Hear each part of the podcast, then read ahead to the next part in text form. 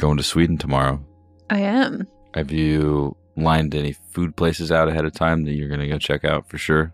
Um, no. You got to do that.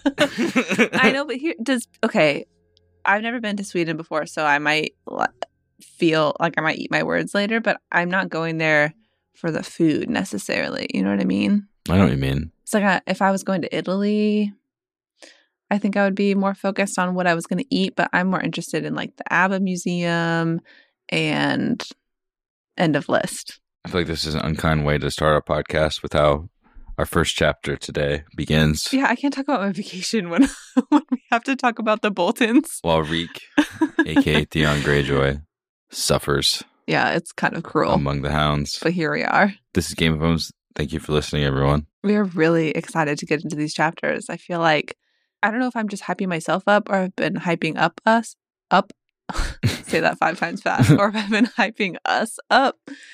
But I have so many questions about Roose Bolton. This is such a very interesting Bolton chapter. And so um, I've been looking forward to kind of getting into it because I feel like there's a lot of unanswered questions and a lot of different opinions about this guy that we have spent a lot of time with, but we don't know a lot about. So I'm pretty excited to get into it. Well, what kind of things have you made up your mind about Roose Bolton now that you've read this chapter again? Nothing. I'm keeping my an open mind.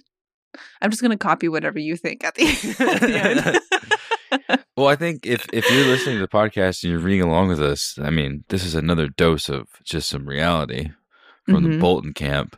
And you've got father against son. You've got the little voice in the back of Theon's brain trying to navigate all of it. And he's like, I'm pretty sure Ramsay's going to jump at this guy right, right now. Right now is the moment. Right now is when he, nope, nope. Mm-hmm. So how bad must the dad be? And now you're going to send me off on a on a quest with him? No.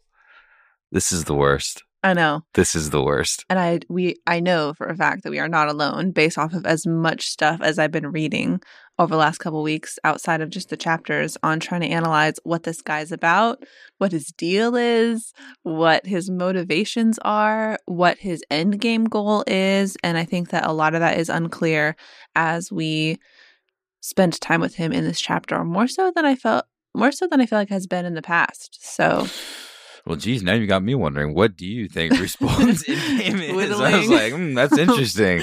Yeah, because he's flying under the radar, and that's what he's talking to Ramsay about. He's like, "Hey, man, I know that I've been gone, and all this is, you know, at your disposal, and you'll do what you will." And what did you think about John's two-hour ride each way mission north of the Wall? After the battle for the Wall and after further confirmation of White Walkers being around? My honest answer or my fake answer? I feel like because... I loaded that a little heavy. What yeah. did you think about it? I thought it was boring. Really? Yep. Thought it was super boring. Thought it was a super boring filler chapter, especially after such a jam-packed, interesting chapter with Reek that we just were kind of wandering. With some great quotes, but... Uh, some giants. Well, one giant. Some giants, some John stuff, some Weirwood stuff, some prayers, some self-reflective brooding on John's part. And there was some good ghost action. There's some great ghost action. So I feel like you probably like the chapter more than I do because you tend to enjoy that stuff much more than I do. That moment where he was like...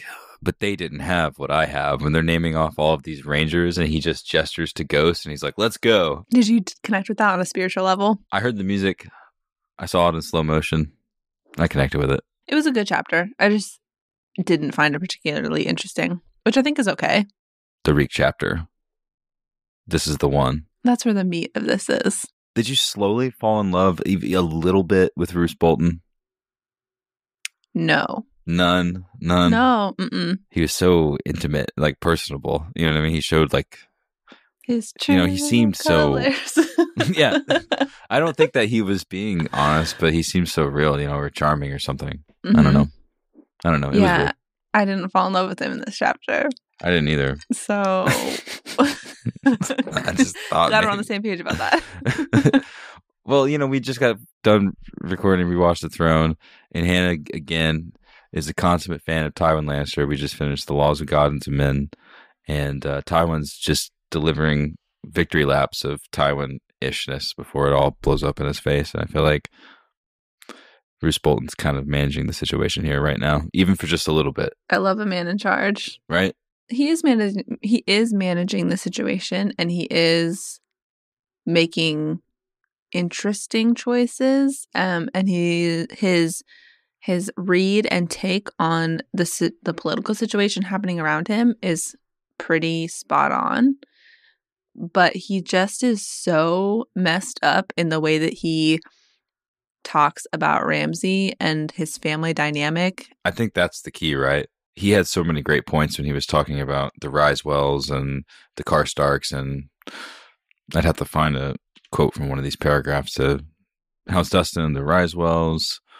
I can't remember the quote exactly. Damn. It was a really good moment, though, where he was basically describing the nature of everything. He was like, yeah, I realize that we're doing this, but we have to do this because there are eighteen versions of us doing the exact same thing around us right now. And the only thing separating us from them is that we're in charge right now. Mm-hmm. But obviously they're all connected to names and families and feelings. Mm-hmm.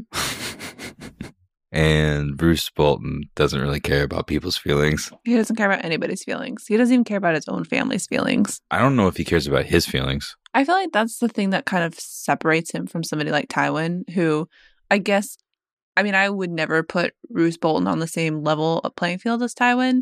Maybe I hold Tywin like on too much of a pedestal, but I feel like he's not quite at that level, even though he's done a good job of kind of playing the long game. He understands the situation. He has a read on what's going on very well, but he doesn't. It's kind of back to this question of like what his motivation is.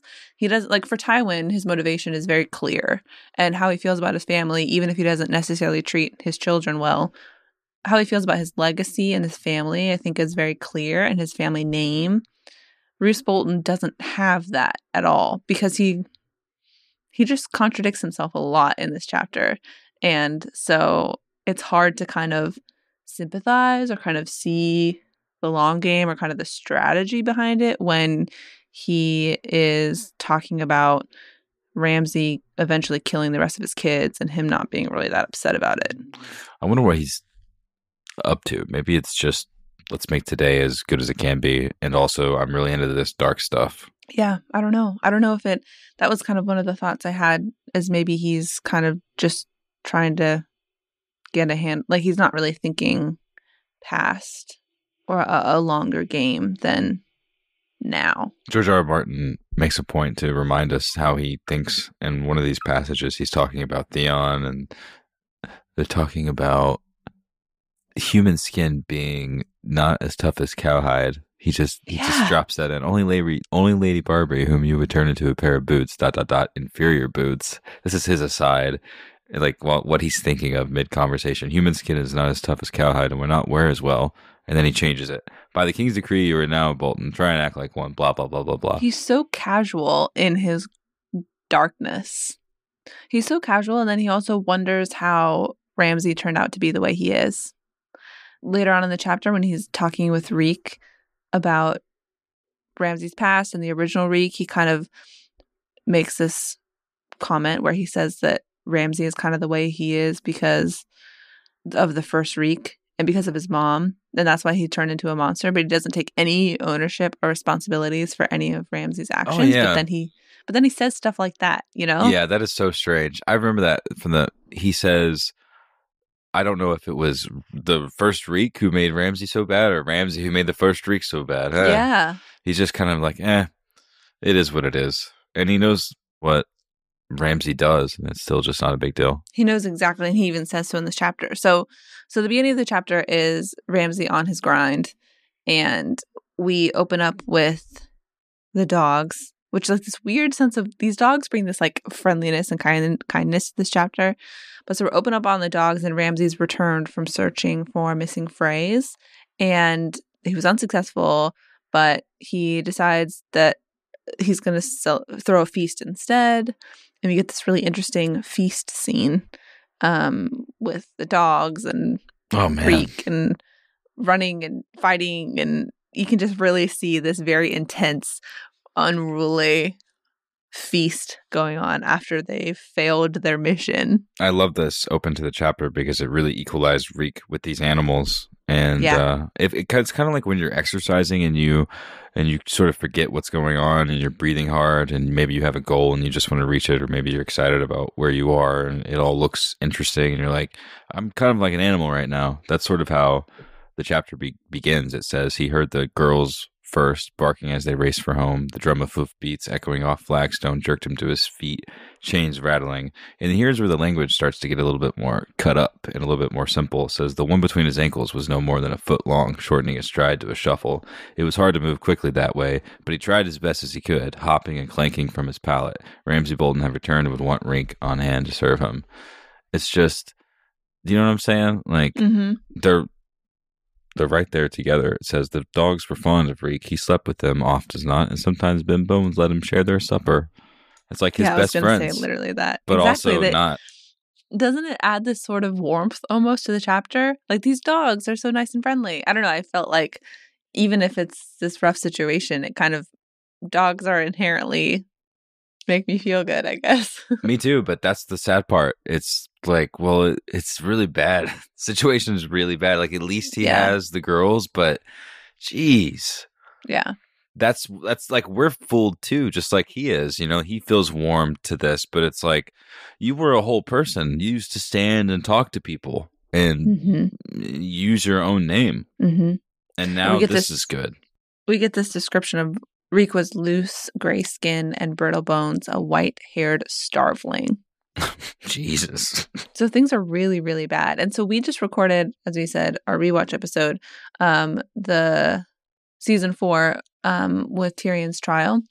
And we were talking about the portrayal of Reek specifically in the show and kind of how that may be a little bit different than here in the books. And I think that this kind of pinpoints that conversation. Like, here in the books, we get a much bigger, grander Grander's not the right word. Much bigger picture painted of how physically beaten down he is. I mean, a starveling is a really intense word to use, and it really packs a lot of. It says everything you need to know. I mean, we can see him running with the dogs. We can see him his gray skin. I mean, we. I think his physical deterioration is much more apparent um, in A Song of Ice and Fire because you're able to do that in a way that they aren't able to do in the show. And so um, I, I I felt like this packed a pretty big punch without um, any like torture happens that I think that kind of sometimes draws away from what's actually going on. And uh, yeah, I just, we, we really get into, deep into Ramsay's whole situation before his dad rolls up. Even in this nice moment with the dogs, you're worried about yeah. his physical well-being. It says Helicent caught his left hand between her teeth and worried it so fiercely. And you know how that is. It should make you, when a dog's worrying on your hand or whatever, it should make then this next part of the sentence happen. Worried it so fiercely, Reek feared he might lose two more fingers. Yeah. But that's the state he's in. And then it's immediately followed by Red Jane slammed into his chest. So we're referring to her by her name, right? Which is fine to refer to your dogs as each other's names. But when it yeah. just with the way that these sentence are, sentences are put together, you're kind of seeing Red Jane as you would uh, not an enemy in a, in a fight, but something's happening physically. And, and you're a little bit discomforted by it because something might go wrong. And so it's not an enemy, it, but it's it's a friend that you can't trust as much as a human not to do something bad, right? So you don't really know if what you're reading is going to end up with, like, maybe the dog did bite him too hard or something. Mm-hmm. It says mm-hmm. Red Jane slammed into his chest and knocked him off his feet. She was lean, hard muscle.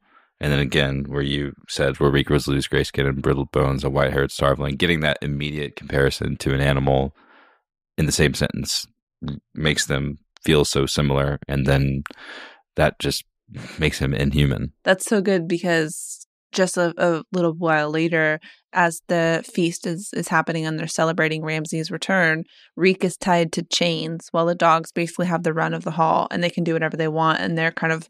They're part of the entertainment and they can grab whatever scraps that they like. Mm-hmm. And he's the one who's kind of chained in the back, as you would assume animals would sometimes be if in this type of environment or situation. And so I think that I, I like him. I don't like it. I like Such the description writing. of him. Yeah, it's written just so well of him kind of in and out with these with these animals as they as they provide the entertainment, and they're taken so beautifully care of and all of that. So George is so good with words that he'll use that it'll, it'll make you think in a certain direction. It, it, it, like it points way it points way harder than its meaning literally in the text, but it sort of gets your mind open to that sort of area of thinking. And I think that that's a, a really subtle touch that really specific artists have with their work. And it's all over this stuff where he makes us feel like the dogs are, you know, our friend, but also maybe cooler than us. Mm-hmm. I mean, they're definitely going to be more safe. Uh, until they start killing each other. I guess it wasn't his dogs that, it wasn't Ramsay's dogs that suffered. Dude, Ramsay. Ramsay Bolton, since we're reading pieces of the book, why not just read this description of his clothes? It says his mantle was stitched together from wolf skins and clasped the autumn chill by the yellow teeth of the wolf's head on his right shoulder. On one hip, he wore a falchion. Its blade is thick and heavy as a cleaver. That's kind of like a curved long sword, short sword. On the other, a long dagger and a small curved flaying knife with a hooked point and razor sharp edge. All three blades had matched hilts of yellow bone. It's like you could have had a normal sword, but all of those swords were strange swords. Yeah. But they're all magic. You can't have a normal sword. Not this guy. He's living it. He is. Even until his dad rolls in.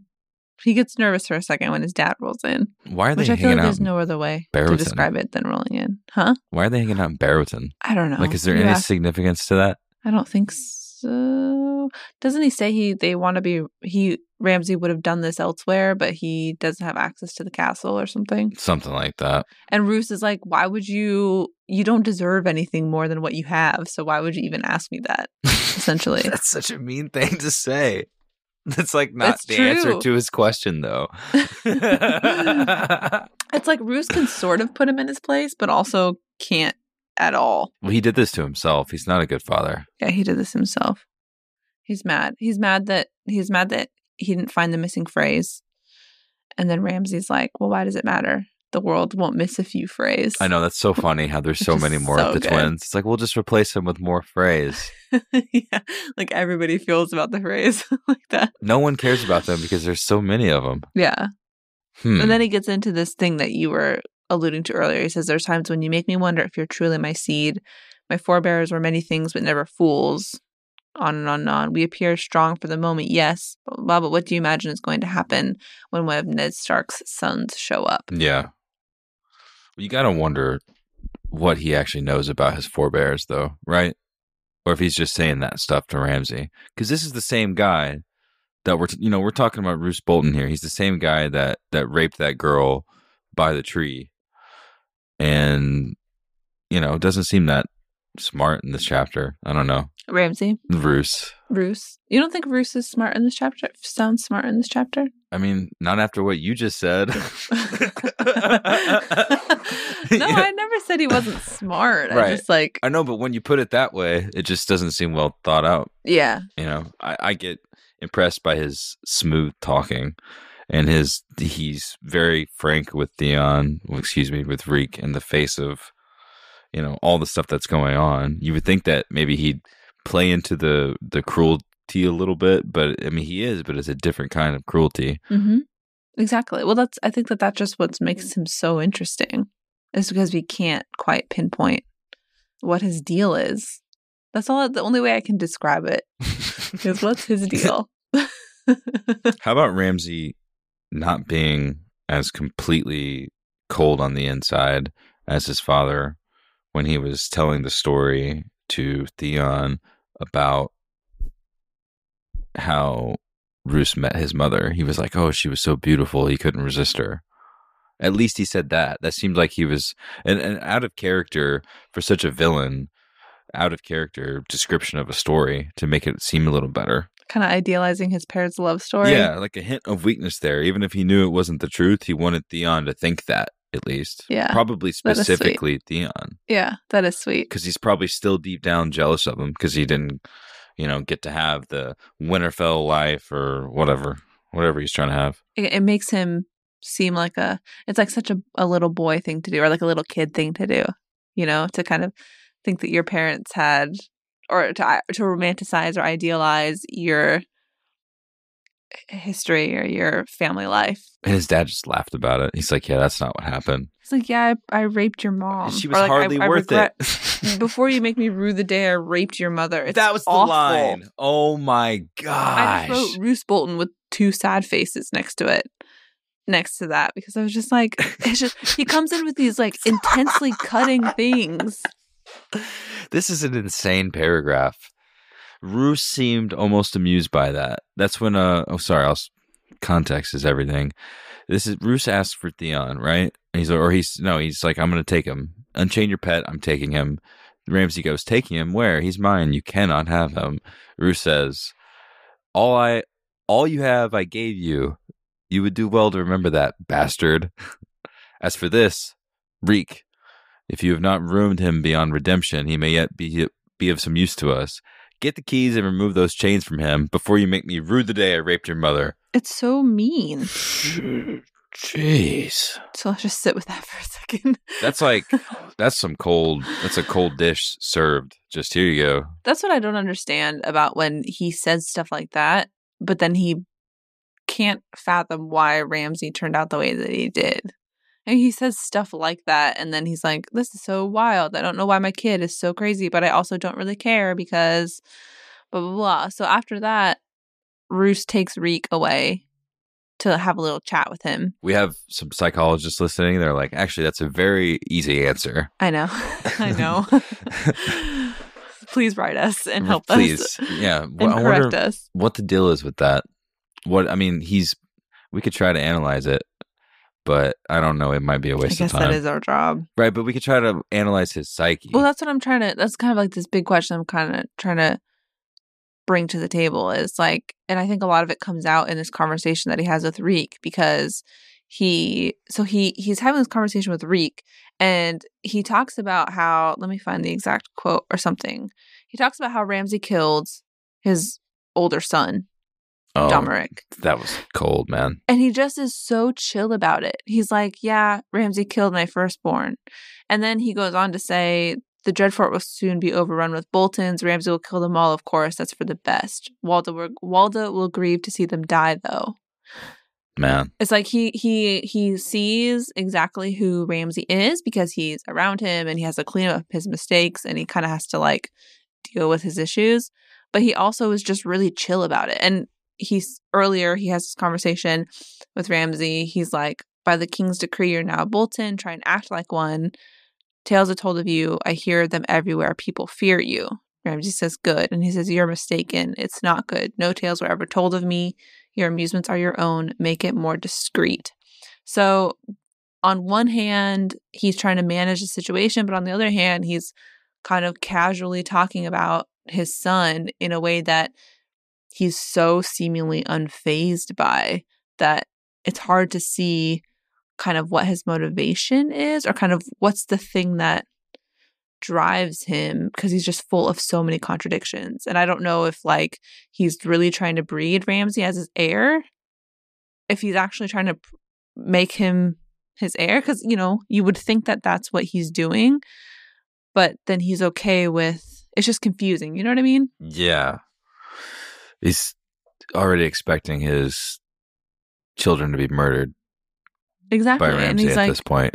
Exactly. Which is just like, if he wants him to carry on his legacy, which he does because he gives him his name, then why isn't he trying to groom him a little harder? Do you think that this is his way of grooming, of just negative reinforcement? Maybe. I mean, that, that might be an easy answer. But I, what I was going to ask was, do you think that, and then that might be kind of the same thing you're asking me. Do you think that he really just likes Ramsay the most? And he's like, you know, you, you, they fear you. And, and deep down, and maybe not even that deep down, just like deep enough that he, he needs to hide it so Ramsay will listen to him right now and not be too self-satisfied. He's like, oh, they fear you. Excellent. This is definitely my my son. You know, I, just like when I saw the baby, uh, that squalling babe, like I saw that his eyes had my eyes, you know, like... You know, that he mm-hmm. he just, maybe it's, maybe it's the same thing that we were talking about in the rewatch episode where where maybe this is like the fallacy of his love that eventually like brings Cersei. him down. Yeah, exactly. Like when Cersei talks about Joffrey and she's like, I know exactly the kind of guy he is, but that was my son. Mm-hmm. I don't think that their relationship was the same, but right. Um, so this is cheating a little bit, but I've just been reading about this a lot. So ahead in a couple of chapters, this description of Roose, can I read it even though we're not there yet? Uh, yeah. Um, it says, Roose has no feelings, you see. Those leeches that he loves so well sucked all the passions out of him years ago. He does not love, he does not hate, he does not grieve. This is a game to him. This is from the Prince of Winterfell chapter. Mildly diverting, some men hunt, some hawk, some tumble dice. Roose plays with men. You and me, the, these phrase, Lord Manderley, his plump new wife, even his bastard, we are all but his playthings. Oof. I think that this kind of, this sheds some light onto this. Like, he he has no feelings. Everyone's his plaything.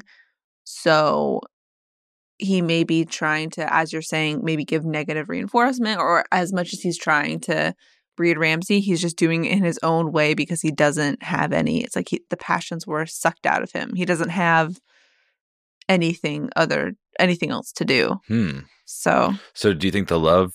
So that it's not even love for Ramsay. It's just that this is what's happening. He's of age. I mean, that's kind of what all the signs point to. Interesting, right? Wouldn't you think so?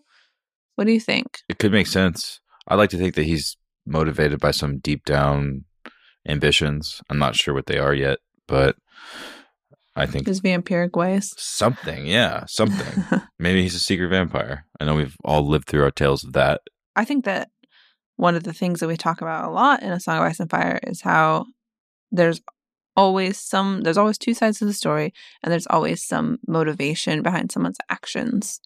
And I think that Roose doesn't have those as clear cut as a lot of uh, other major players. So we have a couple more chances to kind of think about this a little bit and explore this idea, as I said, like with that Prince of Winterfell chapter that we've got coming up soon. But it's an interesting, it's an interesting question. I don't I know if anybody listening. I love hanging out with Roose Bolton. What were you going to say? I was going to say, I don't know if anybody listening wants to send in their own thoughts on kind of what you think his deal is, or does he have some, Zach, as you're saying, like deep something in him that is pushing him to do X, Y, Z, or if we think that he really is just kind of like a black and white bad guy. Um, that we just didn't realize was such a capital bad, capital guy until this late in the game. Do you think he likes to be bad, or the line that was so cold that we quoted earlier? And in all the lines, he's like, your stench is quite appalling. Basically, everything he says seems really just kind of dead. It's that dry humor, I guess that's what it's like called. He like deadpans it, yeah, like, without any emotion. Yeah. Do you think it's just because that's exactly what happened? he's, he's saying, don't make me rue the day I raped your mother, because that's what happened. And he's not yeah. even trying to be mean. Wow. Maybe. So I wonder if leeches really do leech the feelings out of you. Also write in no. if you have any experience with that. Uh, what about Philosophy of Medicine one oh one? I mean, took that class my sophomore year. did they? Did you study leeching? We did. All right. So, what do you think? I mean, I don't know anything outside of what anybody else can find on the internet, other than it simply cures the symptom, and like it's going to make your fever go down or make your swelling go down because your blood is gone. Mm. It doesn't cure the actual issue. So they don't have any thoughts about losing emotions for the rest of your life. I don't think that your emotions are tied to your blood, but I don't know. Uh, I don't know. That's like some ancient thinking. Or is the problem that we're not thinking about it now? Yeah. Really makes you think, huh? It really makes you think. That's Anna and I's new podcast, by the way, everyone. It's called It Really Makes You Think. Da da da da. That's the music for it. It's our podcast within a podcast. It really makes you think. Da da da do. So Roose is hanging out with Reek, and he offers him a bath.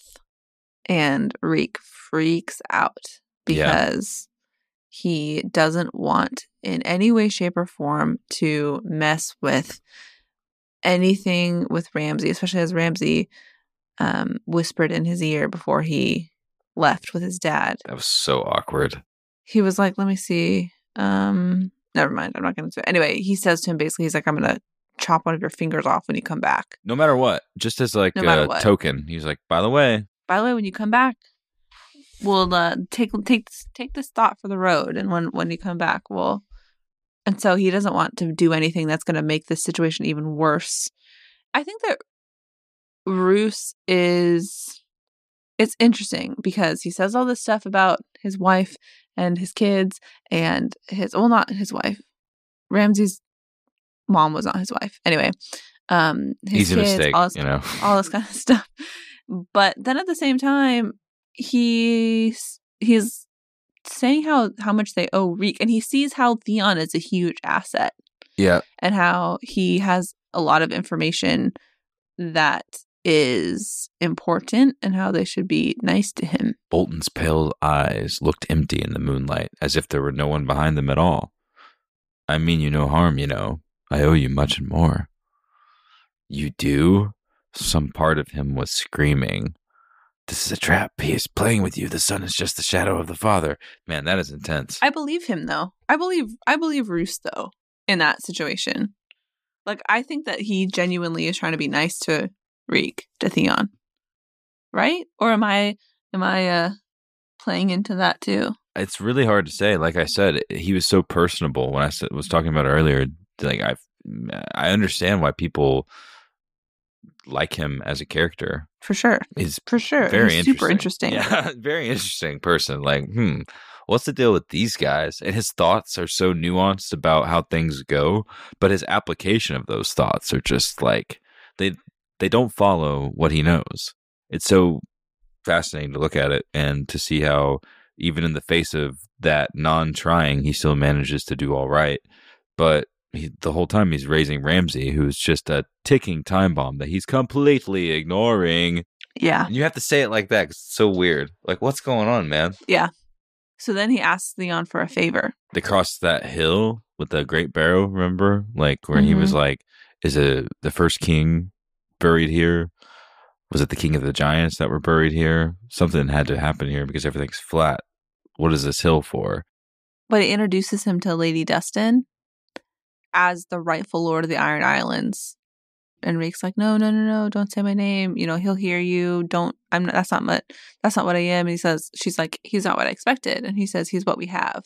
And he's like, he hasn't removed anything too essential. Is he mad? He maybe doesn't matter. And Reek, Reek could hear no more. Please, my lord, my lady, there's been some mistake. He fell to his knees, trembling like a leaf in a winter storm, tears streaming down his oh, rough, so ravaged cheeks. I'm not him. I'm not the turncloak. He died at Winterfell. My name is Reek. He had to remember his name. It rhymes with freak. So he, so R- Roose introduces him, and that's, I feel like, what he has to say to Reek slash Theon is sincere, because he, I think he genuinely needs him. They do need him. Hmm. Boltons are getting up to some risky stuff, taking people's fingers off. I don't know how this is going to pay off in the end, guys. Stay tuned. Find yeah. out. Stay tuned. The Prince of Winterfell is our next Bolton chapter. I think this, I believe this is our final Reek chapter. Mm-hmm. So I don't think we answer. I think we didn't answer any questions. We just asked a lot of them, but oh well, we did our best. It really makes you think. It really makes you think. You really opened up my mind to some questions at the beginning there. I was like, not sure of uh, which direction you you you felt about. I think I Roose went Bolton. in too hard at the beginning with the questions. Always got to go hard.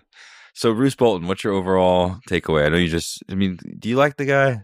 Not so bad. I mean, I, I just I'm super intrigued with him. I think he's a very interesting character, and I think that, as the father of somebody who is so awful, it's he too is the worst. I mean, he's one of the bad dads of Westeros. What do you think about him? He weirds me out. I had my contact lens prescription renewed in under five minutes this month using an awesome new app called Simple Contacts. Simple Contacts lets you renew your prescription and reorder your brand of lenses from anywhere in minutes through an online self-guided vision test. Every test is designed and reviewed by doctors, so they're literally bringing the doctor's office to your home. Think of how much time you save compared to making an appointment, getting to the eye doctor, taking time off for it. Their vision test is only twenty dollars, the prices for their lenses are unbeatable, and the shipping is free. But remember, their vision test is not a replacement for your periodic full eye health exam. I did use my current prescription, not the online vision test. But if you do use their online vision test, it will test that the current prescription still helps you see twenty twenty and then renew that prescription. They don't write completely new prescriptions or examine your eye's health. I've been looking for an easy way to order contacts off the internet for a long time, and I'm glad that this came by the podcast because it solved a lot of problems for me, and I'm now actually wearing them instead of not having them and spending extremely blurry days outside. Listeners of the podcast can get thirty dollars off their first Simple Contacts order if you head to simplecontacts.com slash owns or enter the code O W N S at checkout. You will get thirty dollars off your first Simple Contacts order. That is simplecontacts.com slash owns or enter code O W N S at checkout. The sun had broken through near midday after seven days of dark skies and snow flurries. I can't do accents. Some of the drifts were higher than a man, but the stewards had been shoveling all day, and the paths were as clean as they were like to get. Reflections glimmered off the wall, every crack and crevice glittering pale blue. Seven hundred feet up, Jon Snow stood looking down upon the haunted forest. And all of this imagery a waste in Hannah's eyes. No, that's no not need. What I said. That's not what I said. Let's not get too hasty. I think it's beautifully written. I mean, yeah, the imagery is wonderful. And that was a very wonderful quote you said, but it's definitely a filler chapter. Yeah. And that's fine. I don't think I don't think a filler chapter has to be a negative thing. I just like, I don't know, it's just boring. Well, that description of the environment continues. I won't I won't read it, but uh, they're on top of the wall, and I mean, you can't ask for much better of a backdrop right now. If this is a filler chapter, then fine, because I've got a moment of Dolorous Edd and Jon Snow where there's not, the tension is not as high as it can go. You know what I mean? We're at like a six or a seven right now at Castle Black. Jon Snow is Lord Commander, and they're standing on top of the wall telling jokes to each other. Not so bad. It is not so bad. I mean, it's about to get really tough in this book for Jon. It is. So I guess he can get a reprieve. Yeah. But he decides to do something that could be mildly stupid, depending on how it ends up turning out, which is trekking everybody to the Weirwood Tree for folks to take their vows, which he's very, I mean, don't blame the guy. He's very uh, adamant that they do it the right way. What did you think about it? Would you would you have been like, you know, we can just do the vows here? No, I probably probably would have been the same. You just got to go he through says, with it, right? Yeah. The Grove is no more than a two hours ride. Even with snow, we should be back by night. Too long. This is not wise. Unwise, said Jon, but necessary. These men are about to pledge their lives to the Night's Watch, joining a brotherhood that stretches back in an unbroken line for thousands of years. The words matter, and so do these traditions. They bind us all together, highborn and low, young and old, base and noble. They make us brothers. He clapped Marsha on the shoulder. I promise you we shall return. That was the way to do it right there. It's really, like I said, the chapter is very beautifully written. And I, I think that a lot of Jon's inner dialogue and musings on what the Night's Watch means to him. Mm-hmm. And he has a lot of moments where he talks about these men are his brothers, which is such a different way of thinking. Because you remember when he first got to the wall and he was annoyed that everyone had all these terrible dark pasts and they weren't these yeah. knights in shining armor defending the wall for honor. Definitely. But here he here he is. They're his brothers, and he's thinking about them. These are the guys that he wants at his back, and he trusts them, and they trust him. I love that. I love that. Yeah, he he chose them. He chose them it's specifically, great. And like you said, that's a it's a big difference from what we're used to getting. I don't know. That's one of the reasons I liked it. Can I read? I just want to read all of this. Okay. Jon could not speak for what they had might have been before they reached the wall, but he did not doubt that most of most had passed as black as their cloaks. Up here, they were the sort of men he wanted at his back. Their hoods were raised against the biting wind, and some had scarves wrapped around their faces, hiding their features. Jon knew them, though. Every name was graven on his heart. They were his men, his brothers. After what they've been through together, and after what Jon went through on his own north of the wall before coming back and then sharing that experience with them, you know, he can't help but to see the people he's surrounded with differently, you know? Mm-hmm. Absolutely. But Bowen Marsh, man, just does not let up on this guy. I know. He's just always got something to say, right? I know. Jesus. He really does. What is his deal? He's like, yeah, well, it's a stupid admission. All right. We'll see you guys back when you come back as White Walkers. All right.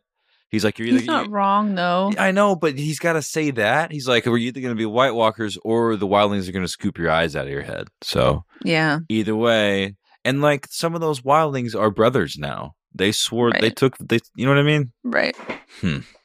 I feel like he was making a, a strong point, and I think some of that, you know, we, we discovered on the way there that a few of the people that were coming to take the vows with him were um, a few of the wildlings that had turned when he was making his first you know, big push at of to, mm-hmm. up togetherness, and like not everyone made it through, but a few had.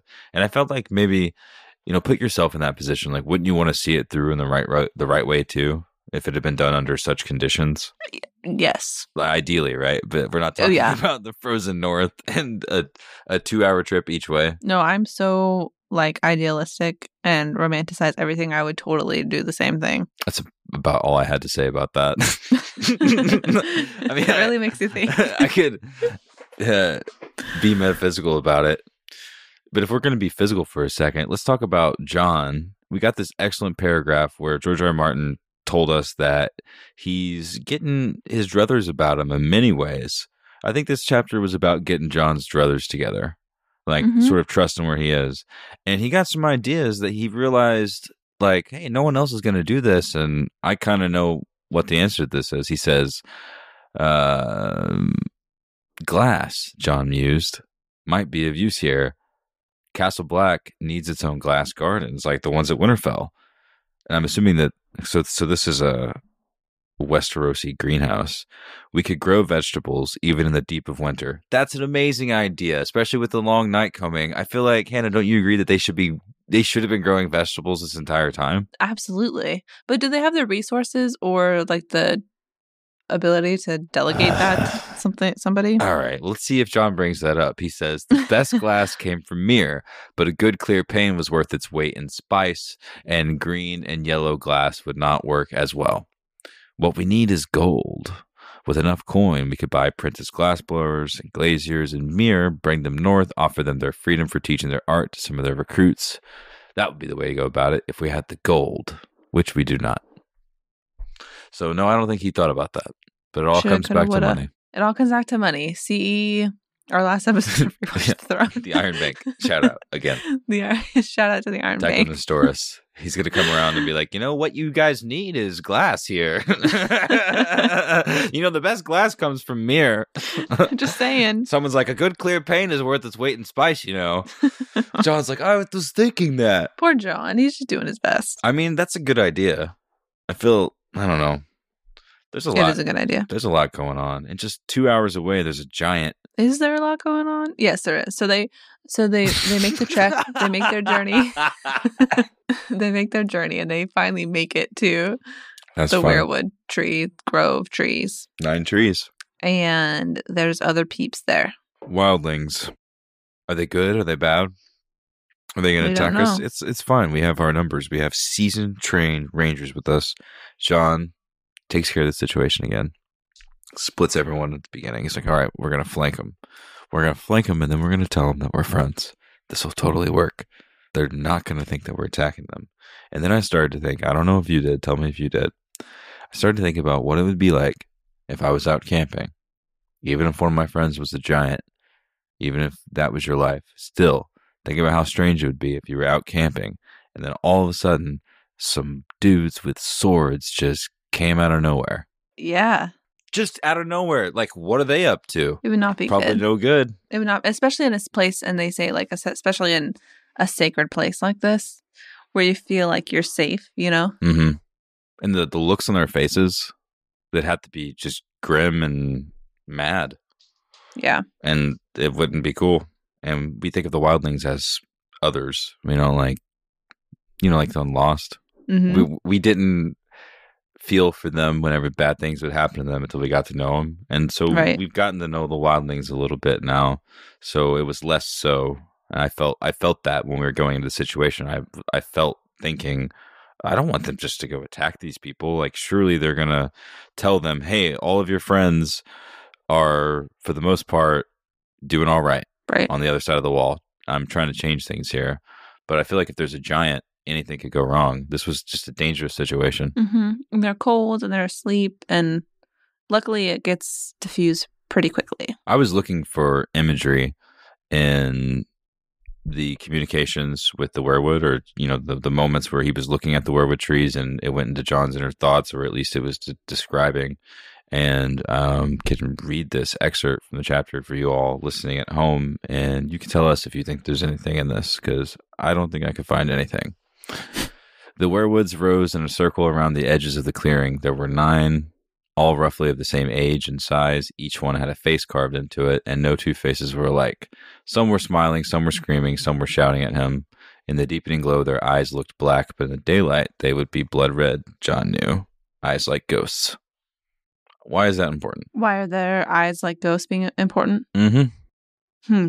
It could be another reminder of the old magic and the connection with John and his direwolf, and it could be further setting up the possibility of ghosts being involved in the technology of his resurrection later. Mm-hmm. You know what I mean? Yeah, that's that's what I was going to say. That's what I was thinking. I think that that's probably pretty likely. Just another touch of, hey, this is, there's something important going on here, or there's something magical or otherworldly or bigger than this going on with, whether it's ghosts in his relationship or kind of ghosts.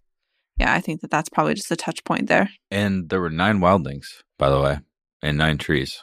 So whatever that means. So men of the Night's Watch nearly committed crimes against innocent people, but they didn't. They didn't.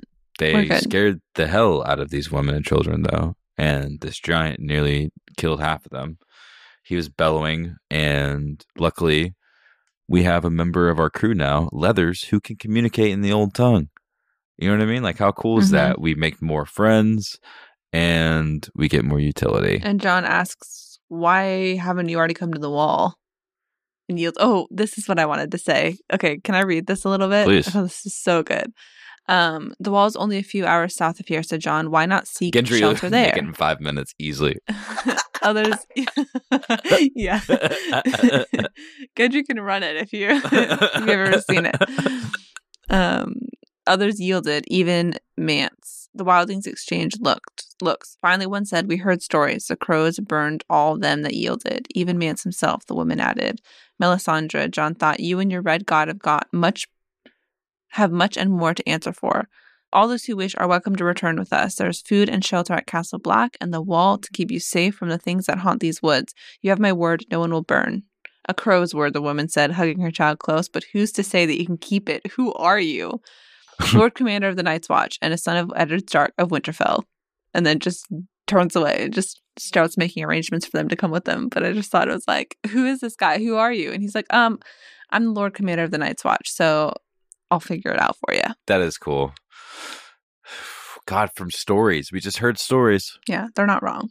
I would probably be kind of, it's like the, it's like um, when they go and raid Craster's Keep in the show and they tell the women to come back with them and they're like, um, I'm not going to go to the wall, but thank you for the offer. Yeah, but look, it could get him out of this trouble at least. Yeah. I guess they're not in immediate trouble. It just seems that way because they're on the other side of the wall. But they're just cold. Yeah, it's cold, and you know, people can just sneak up on you out of nowhere. So then they do what they came for, and they say their vows. And it was epic. After all that time, and after meeting the wildlings there, and after being like, all right, guys, we all worship the same people-ish. Let's give this a shot. And boy, was that a ceremony. It really was. It was. It really, really was. And it's, it's like I said kind of at the beginning of our episode, I love his internal monologue as their... So the Night's Watch vows are beautiful. And anytime anybody says them, you can't help but kind of get chills because it's just such this grand gesture, right? I'm thinking about you making volunteers yeah. say the Night's Watch yeah, vows. Yeah, and how they verbatim. Still quote that. And they always say until my death. Love those guys. You can't help but like get chills when you hear it, you know? Mm-hmm. And so that's already like this very atmospheric thing is already happening and they're already out past the wall and they took a long time to get there and they run into wildlings and here they are saying their vows. And then John is also having this very intense internal monologue and he's thinking about Arya, wherever she might be. I hope that she's safe. I hope that I have the strength to live and die at my post. Give me wisdom to figure out what I need to do. And he just, he's thinking about how he needs to be the shield that guards that guards the realms of men. Like he's just I just feel like it's such a great John monologue of his. It's like when his brooding and his like emo-ness and his inner thoughts are actually productive here, I feel like, in a way that they aren't necessarily productive when he's kind of complaining all the time. You know what I mean? Right. So it was good. It was interesting. This was also what appears to be the inspiration for Beyond the Wall and capturing a white and bringing back a white as some kind of evidence to prove to people that they should probably listen to all the scary talk about grumpkins and snarks and things that they don't believe in. Yeah. Yeah. Wait, really? You remember he was like, I want to grab those. Oh, yes, yes, yes, right. yes, yes, yes, yes, yes. They're under a red moon, which the free folk called the thief. And the book says the best time to steal a woman was when the thief was in the Moon Maid. Ygritte had always claimed. She never mentioned the best time to steal a giant or two dead men. So cool. He's It's so cool that she's always, this is what makes him such a lovable guy. He just, he still talks to her in his mind. He's become, like, she is his conscience. Well, she mattered to him, of course. I know. It's just it's like, like he would just forget, right? It's just very sweet as it, like, going through this important thing. And she's his, she's what's in the back of his mind. And the next line is, it was almost dawn before they saw the wall again.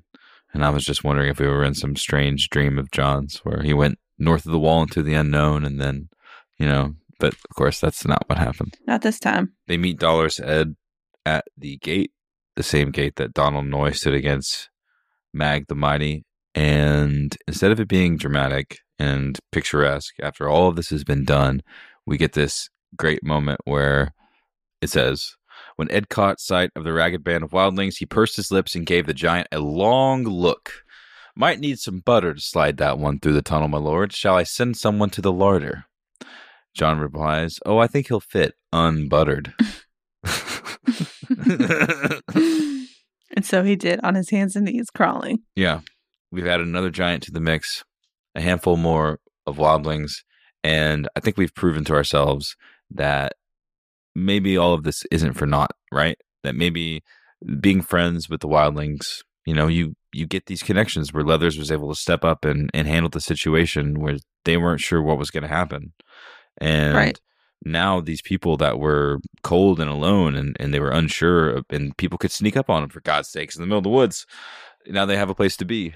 And now John has more mouths to feed. Well. But yes, I know exactly. I'm just devil's advocate. I agree with you. So he gets back and then he immediately gets a letter from Stannis where we learn that they Stannis gets some help from a daughter of Bear Island who's named her She-Bear, which is awesome. And then we also learned something that we actually didn't talk about. Wait, I didn't want to read. Are you talking about the uh, Deepwood Motte situation? Yeah. Yeah, that's rough, right? Our last yeah. chapter with Asha, we were afraid that these noble, you know, sort of obviously landies. I'm trying to think of a good name for people that clearly are like lords that live in the land and can't fight on sea. Whatever she called landies them. Landies is probably good. Yeah. She she could tell they clearly weren't. Anyway, Deepwood Motte has been taken mm-hmm. by Stannis and his forces, and he has new allies. And, uh... The Night's, he says, the Night's Watch had sworn to take no side in the quarrels and conflicts of the realm. Nonetheless, Jon Snow could not help but feel a certain satisfaction. He read on. And then we also learned that Roose Bolton, um, which Has we, no feelings. Which, yeah. We learned the, the ins and outs of Roose Bolton. This is kind of what was talked about a little bit in the last chapter that we just read that we didn't talk about, um, that we get to talk about, is that Stannis plans to march against Roose Bolton as Roose heads to Winterfell to marry Arya. Because they had this whole conversation about how Ramsay, sorry, not Roose marrying Arya, but Ramsay is marrying Arya. And Roose and Ramsay had this whole conversation about how he needs to marry Arya in Winterfell and stake the claim mm. and, and essentially wants Stannis to march on him there and pulls him in. And Stannis bites the, takes the bait. And um, he's going to march against Winterfell. Yeah, he should have um, asked John maybe some thoughts on that. Because John. John was like, yeah, that's not a good idea. He also says the castle's a shell. He's like, it's just not Winterfell. This is the ghost of Winterfell. It's like, dude, this is because you're not there, man. I know. But then Stannis goes on to say, I'll save your sister if I can. And that's like very sweet. And even, even John is like, this is the surprisingly tender sentiment. Even Stannis can be sweet. He would have a correction for that. He's like, not sweet, but it would be something else. It would be like, just. Yeah. yeah, yeah. It's the right thing to do. And then John goes on to think, what if Bolton never had his sister? This wedding could well be just some ruse to lure Stannis into a trap, which is like not totally wrong, but um, is an interesting line of thought that he's got going on here. Yeah, well, he, Melisandre is in his head with all that stuff. Any grit. Yeah, but you know how she was like, you know, he said that, but I don't think it's true at all. Pretty sure that Arya's going to show up on a dying horse, fleeing from yeah. her marriage. Right, right, right, right. When Jon had been a boy at Winterfell, his hero had been the young dragon, the boy king who had conquered Dorne at the age of fourteen. Despite his bastard birth, or perhaps because of it, Jon Snow had dreamed of leading men to glory just as King Daeron had, of growing up to be a conqueror. Now he was a man grown and the wall was his, yet all he had were doubts. He could not even seem to conquer those. Cue dashboard confessional. Or something. Or something. It's good. It's good. Maybe this chapter is worthwhile after all. He could not even seem to conquer those. After all that, that's where George leaves us. He's a really good writer. He's a great writer. What's your own? What's your own? Let's start with the John chapter. What your own for that chapter is? It's got to be the butter moment. When, okay. when he unbuttered. Unbuttered. Also, you know, uniting the wildlings even more, and you know, everyone being safe and nothing wrong happening. I'm gonna give my own to the wildling woman who asked John, "Who are you?" That's so funny. He's wondering that himself, honestly. That is so funny. All right. And Reek three. This is tough. I think you should go first. Ooh. So at the beginning of this chapter, they're talking about Ramsay's dogs. And this line says, this passage goes, he's talking to Reek. Ben Bones, who liked the dogs better than his master, had told Reek that they were all named after peasant girls Ramsay had hunted, raped, and killed back when he'd still been bastard, running with the first week, running with the first Reek. And then Ramsay goes on to think the next litter to come out of the Dreadfort kennels would include a Kyra, Kira. Reek did not doubt. On to Ramsay Bolton continuing to outdo himself every step of the way. Jeez. Well, that's better than my own. What's yours? My own goes to Lord Pig, a k a. Wyman Manderley. This is what uh, he brought with him.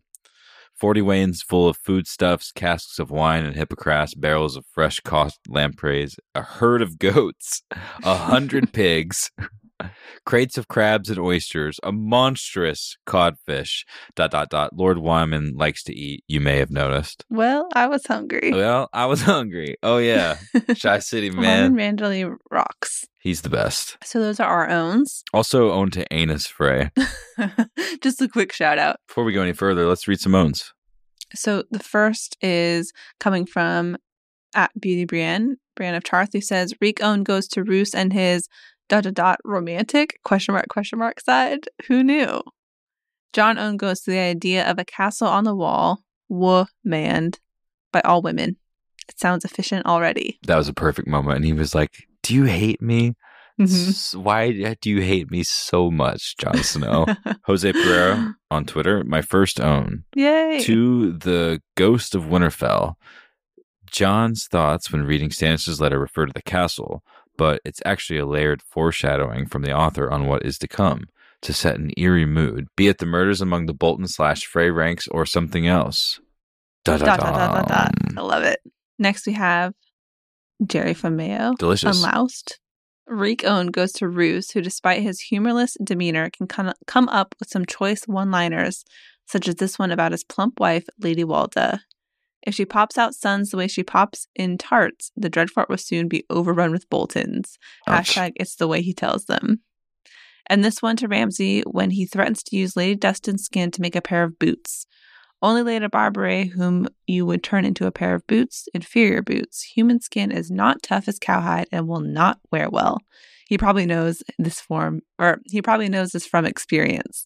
Jon owned to Dolorous Edd, who clearly knows his own limitations. Quote, "Ghost's the better choice. I don't have the teeth for biting wildlings anymore." That's so funny. I love that. Well, he I was like, "Who are you taking with me? Taking with you?" And he just points at him. He's like, "Oh yeah, good idea. Makes sense. Good idea." Those are your owns. Thank you guys for for sending in your comments and for participating along with us. If you want to send in your owns, if you want to send in your thoughts on these chapters and the next chapters that we'll be reading, you can find us on Twitter at Game of Owns, or you can send us an email to contact at gameofowns.com. And we hope you guys have had a really good spring. It's kind of felt like winter has just been forever. It went from winter to summer, and I'm fine with it. And we'll be back after Hannah returns from Sweden. That's a Game of Owns deep cut. You have uh, a lot of plans, right? ten days. I do. It's going to be very exciting. So when I get back, we've got Daenerys six and Cersei eight. Roman numerals are tough. Roman numerals are not my strong suit. Cersei, Daenerys six and Cersei eight.